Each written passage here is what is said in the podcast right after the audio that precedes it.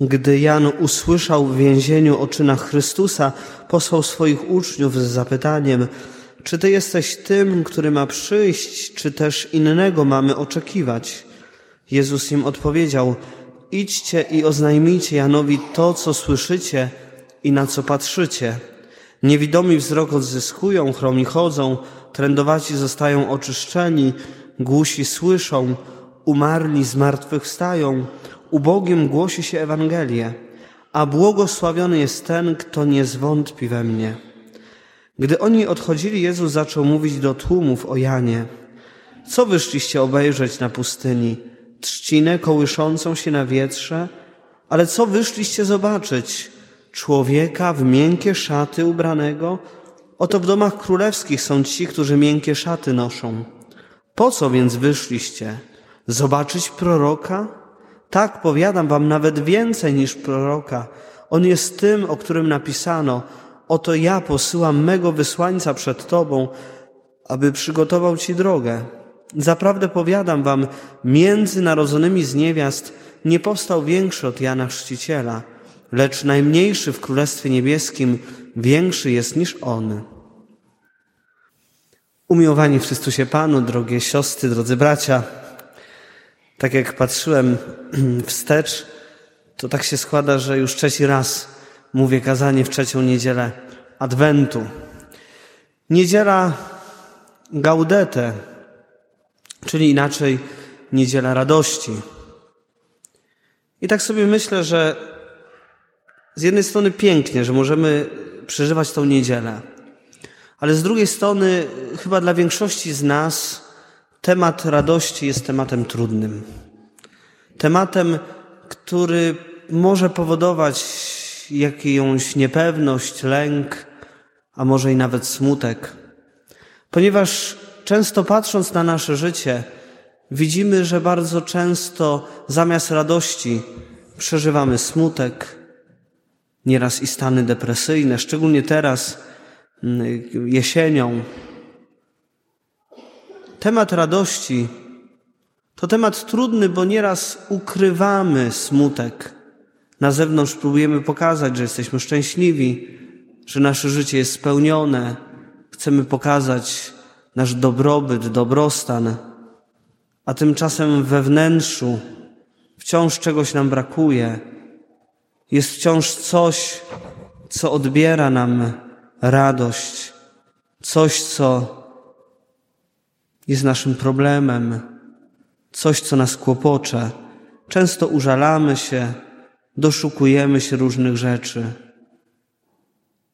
I to wszystko powoduje, że zamiast radości przeżywamy smutek. Wyjdźmy więc od tego pytania trudnego. Czy jestem człowiekiem radosnym? Nie chodzi o to, czy jest mi przyjemnie, bo przyjemnie jest w różnych momentach. Dzisiaj myślę, że większości z nas jest przyjemnie, jak wychodzimy na zewnątrz i widzimy śnieg.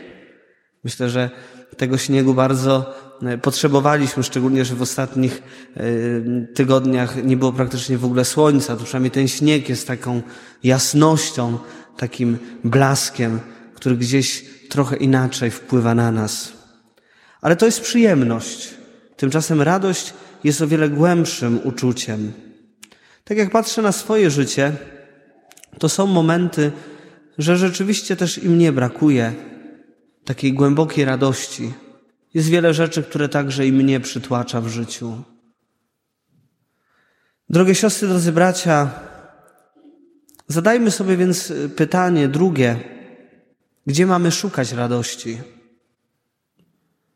Niewątpliwie Pan Bóg dzisiaj przychodzi ze swoim słowem, aby nas rozweselić, aby napełnić nas radością. Izajasz mówi tak: Niech się rozweselą pustynia i spieczona ziemia. Może Twoje życie jest jak pustynia. Może czujesz się pusty. Może czujesz pustkę życia. Może Twoje życie jest jak spieczona ziemia. Może po prostu jesteś wypalony, brakuje Ci energii do życia. Może kiedy wstajesz rano, to nie chcesz wstać z łóżka. Może za bardzo nie chcesz podejmować kolejnego dnia życia. Tym bardziej to słowo dzisiaj jest do takich osób. Liturgia słowa pokazuje nam, co daje nam prawdziwą radość, co jest źródłem radości. W pierwszym czytaniu słyszymy odwagi, nie bójcie się. Pan przychodzi, by was zbawić. Spotkanie z Bogiem, który nas zbawia, który nas nie potępia, nie ocenia, nie krytykuje, ale nas zbawia, uwalnia nas z naszych grzechów, słabości, z naszych lęków. To spotkanie z Nim wlewa w nasze serca prawdziwą radość, poczucie takiego bezpieczeństwa. Psalmista mówi: Bóg dochowuje wiary, uciśnionym pomaga, chlebem karmi, wypuszcza na wolność, przywraca wzrok, dźwiga, strzeże, ochrania. I wreszcie kocha sprawiedliwie. To doświadczenie miłości może dać dzisiaj nam upragnione poczucie radości. Miłość Boga, poczucie, że jestem kochany, że jest ktoś, kto mnie akceptuje, przyjmuje, to uczucie jest źródłem prawdziwej radości, prawdziwego pokoju, spokoju serca. I drugie czytanie, które mówi: Przyjście Pana jest już bliskie, Pan jest blisko. Drogie siostry, drodzy bracia, bliskość Boga daje nam poczucie radości. To, że On jest blisko mojego serca, mojego ego, tego, co jest najgłębiej we mnie.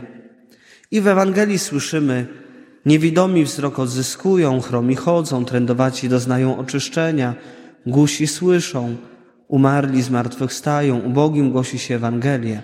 A błogosławiony jest ten, kto we mnie nie zwątpi. Dosłownie mówiąc, błogosławiony, czyli szczęśliwy, radosny, spełniony jest ten, kto nie wątpi w Niego, w Jego obecność, w Jego miłość, w Jego bliskość. A więc dzisiaj, kiedy chcesz odzyskać na nowo radość życia, to poczuj się na nowo, jeszcze raz, ukochany przez Niego. Tak to jest w naszym życiu, że bardzo często po prostu po ludzku wątpimy w bliskość. Uciekamy od bliskości, boimy się bliskości. Nieraz czujemy się odrzuceni, ale też i sami odrzucamy, odpychamy innych. Sami dajemy swojemu życiu, swojemu sercu wiele cierpienia i smutku. Najgłębiej w naszym sercu jest ta potrzeba właśnie bliskości, miłości. Można powiedzieć dosłownie, że bliskość, miłość jest powietrzem, jest jak powietrze. Tak jak powietrza potrzebujemy do życia, bez powietrza się nie da żyć, tak bez miłości, bez bliskości nie da się normalnie funkcjonować. Oddychamy bliskością. Można też powiedzieć, że bliskość, miłość jest krzykiem naszej natury.